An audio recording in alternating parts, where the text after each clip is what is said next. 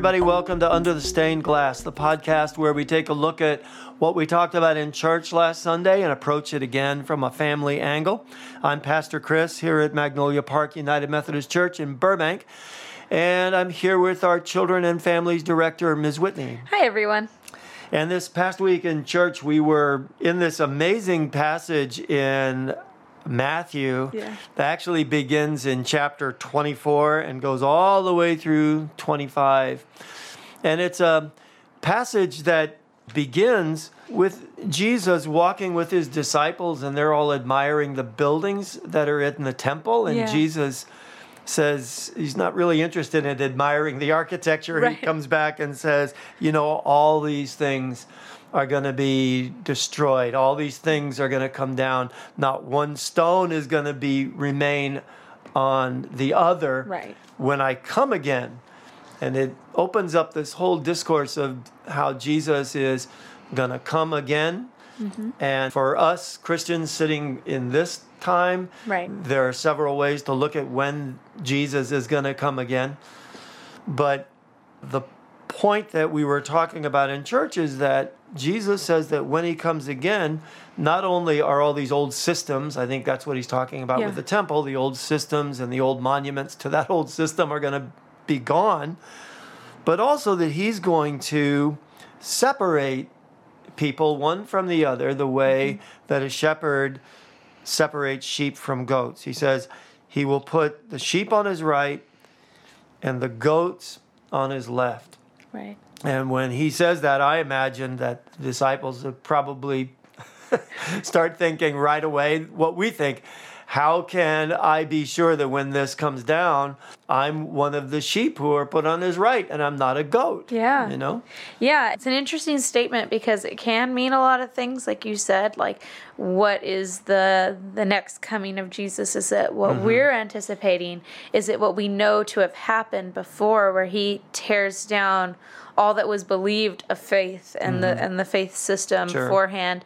And yeah, how do I stay on this right side with Jesus without becoming legalistic or without really striving for that only singularly Right, right. in our faith walk? And that's a big question because it really does, it adds sort of this weight. Whereas Jesus comes to lessen our burden, it really does start to add a little bit more weight on you. And you go, Jesus, what are you talking about here? Yeah, because now you've got this whole image, and the image of a shepherd and sheep is goes throughout the Bible, and Yeah. it's usually an image that's talking about the shepherd or God uh, providing for us and Right. caring for us and protecting us. All those Right. things are in that shepherd sheep relationship.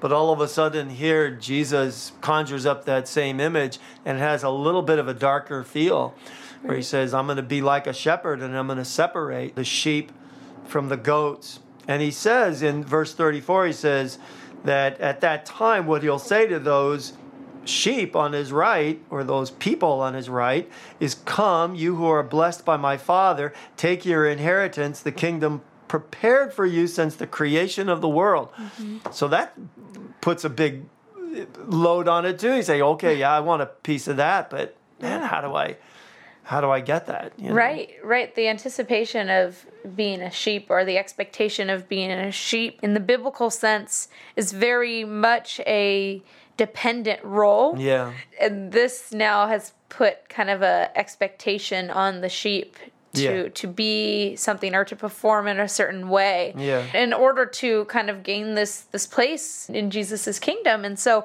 it's an interesting thing because it's something very unfamiliar for us Uh huh.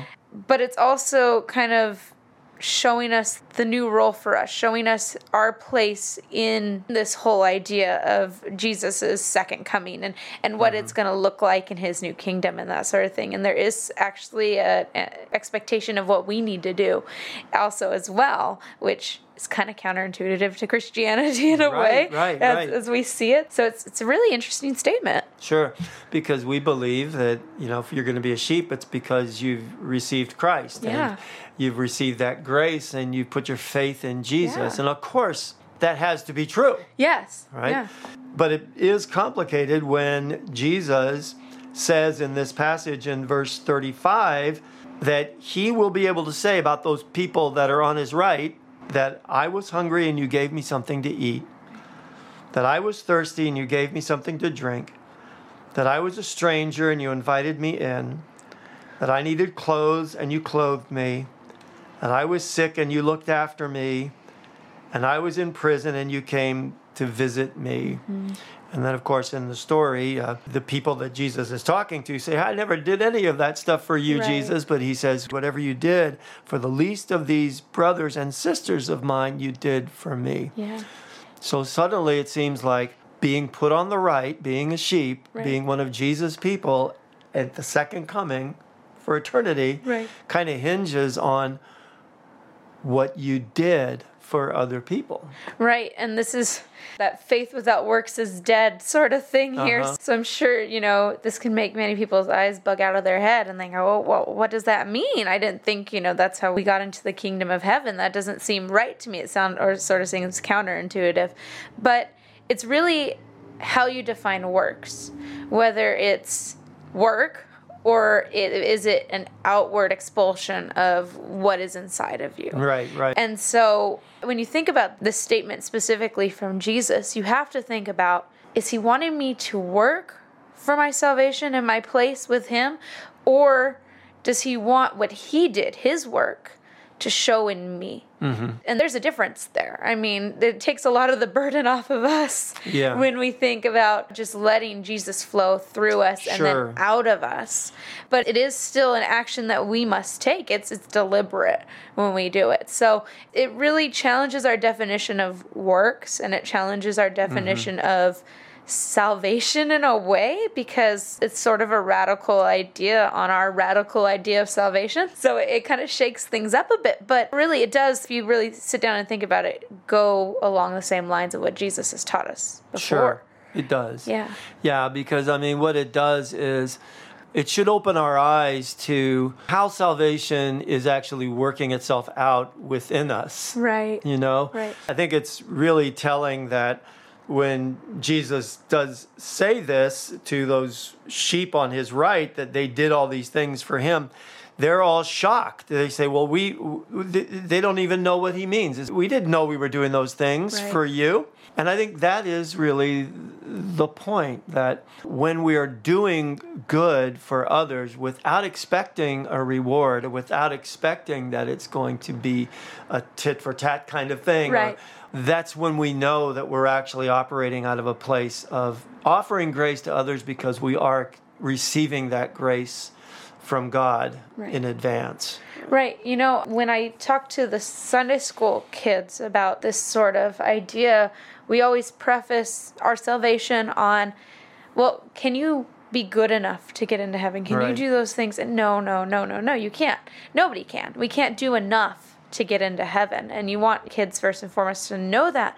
But when we set that up, we say, you know, your belief in Jesus, your love for Jesus, and your understanding of what he did for you when he died on the cross is what gets you to heaven but we want to show other people who he is and mm-hmm. that's why we do these good things. It's always good to do these good things. It's, it's always good to show others but that's how we show them what jesus did for us is by our actions of what we do for them. So it really is that. It's letting christ come out and being that result of our salvation and it's if you can understand it and it's hard for adults and kids to understand that without becoming legalistic, without making a set of rules for them to follow in order to, you know, get that check mark off the list. But if you can if you can do that, if you can understand that it's a result rather than a, an act or a doing, yeah. then it it really does become more simple to understand. Sure.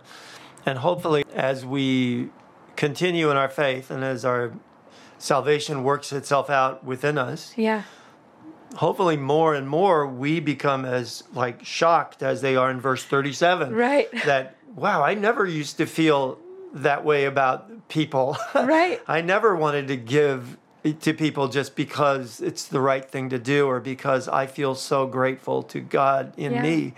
I never did that before. Yeah. And wow i really am doing it not because jesus says i better right. um, but because i'm doing it for this for the sake of Jesus in me, that Jesus is in me, and so I'm doing these things Right. in a sense for His sake because it's in me to do it. Right. It's a natural response at that point. Yeah, natural response is a good way to put it.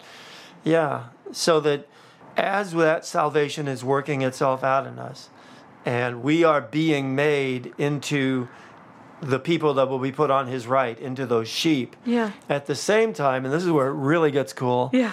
If that's happening in us, and those things are being revealed in uh, in us, and what we by what we do, Right. we are actually becoming his sheep, but we're also becoming more and more like shepherds Right. because we're doing those things that shepherds do Sure. providing for others, caring for others, protecting others, and not only physically, when we can do that, Right. we can't always do that for everybody that we see, mm-hmm. unfortunately. But we also do that in our families, hopefully, you know, providing and caring and protecting each other emotionally mm-hmm. and spiritually, Yeah. right, as well. Yeah, and this is very much like when you see the packs of animals and things like that, where they become the leaders of one another. Yeah. So the shepherd is really guiding and teaching them, but also preparing them for that moment when he might be off doing something else, and the mm-hmm. the pack needs to help. Right. And become that leader and that guide and that comfort. And that's really what he's talking about here is that not only are we guided, are we comforted, are we protected, but we also do the same for our kind, for our Yeah. people. Yeah, yeah, yeah. And that is the church. That Yeah. pack. The pack is the church. Right, right. Yeah, and when Jesus says, Whatever you did for the least of these, my brothers and sisters of mine, you did for me. Mm-hmm. For many people, the, the addition there of these brothers and sisters of mine really does focus specifically on the church. Right. That first and foremost, we're to be offering that provision and care and protection to one another in the church, especially. Right. You know, on a spiritual and emotional level, Uh-huh. physically too. We try and do that in the church Sure. but especially or certainly on a, an emotional listening to each other taking Right. care of each other getting involved in each other's stuff Right. and then um, spiritually making sure that we are all understanding that god really is with us that we can pray together those kinds of things Sure, and that, you know, those brothers and sisters, that's also open to everyone. So mm-hmm. everybody has that opportunity to be brothers Oh, and sisters of Jesus. So when you look at that, yes, I do believe that that's what Jesus is saying. You know, we take care of our people, we lift them up in any sort of emotional, spiritual, or physical way that they need lifting up. But everybody that comes in here Yeah. that is willing, we do the same for them as well. Because they might be the ones that are the weakest, the, you oh, know, Oh, yeah. the ones that are in the most need and the least of those. So I love that interpretation, but it's also Jesus and his kindness opening it up to everyone as well, which is really cool. yeah i mean and obviously if we want to bring more brothers and sisters Right. into the pack Yeah. then we need to actually be doing those things the provision and the care and the protection for people who aren't believers yet so that they might want to be right. a part of that loving pack that loving group so it turns out that this passage that seems that it pushes us towards this idea of works righteousness is actually underpinned by the grace of God in the beginning because none of this can happen in us in a truly truly altruistic way Right. without the grace of God in the first place. Yeah, definitely. It starts within us in order to work itself out of us. And and so we need that component of grace. That's why we were talking about before we started our podcast today. We were talking about how James is very similar to this statement that Jesus makes, James, book of James in the Bible. And a lot of people get pushed away by it, but mm-hmm. James never says that we just need these works, these works, these works. And that's very, you know, that's a very non Christian kind of viewpoint. But he, he says the grace is also necessary there. And Jesus is saying that grace is also necessary. I start it, Jesus says, and then you guys take it and you, you finish it and you expand the knowledge of me in this world. You expand the understanding of salvation and you really open it up to far more people than Jesus could have in his day even told or even and brought Yeah. in. Yeah, faith and works. I mean, it, it always begins with grace. Yes. But then it it's hard to know where the the grace and the leading of the Holy Spirit begins and where our decision to listen Yeah. and to do what is asked of us starts. Yeah. C.S. Lewis said faith and works is like scissors, and if you really try and figure out which side is doing the most work, Right. you can't. Right. You know, the it's a team effort, but it begins always with God's grace working within us. Right. God's always working, and we have the opportunity to answer that and to work Uh-huh. as well. So, Yeah. Yeah. Uh, so with kids, it, that's what we tell them too, right? Just Right. that, hey, we want to do our best, but always be thankful for the fact that we even care. right. Yeah. All right. Well, we want to thank you guys for being with us today, and we care that you were here today. And we just want to invite you, if you're ever in Burbank, to stop by and worship with us at 10:30 here at Magnolia Park United Methodist Church. And of course, you can worship with us online anytime just by following the link that's on the directions on this podcast today.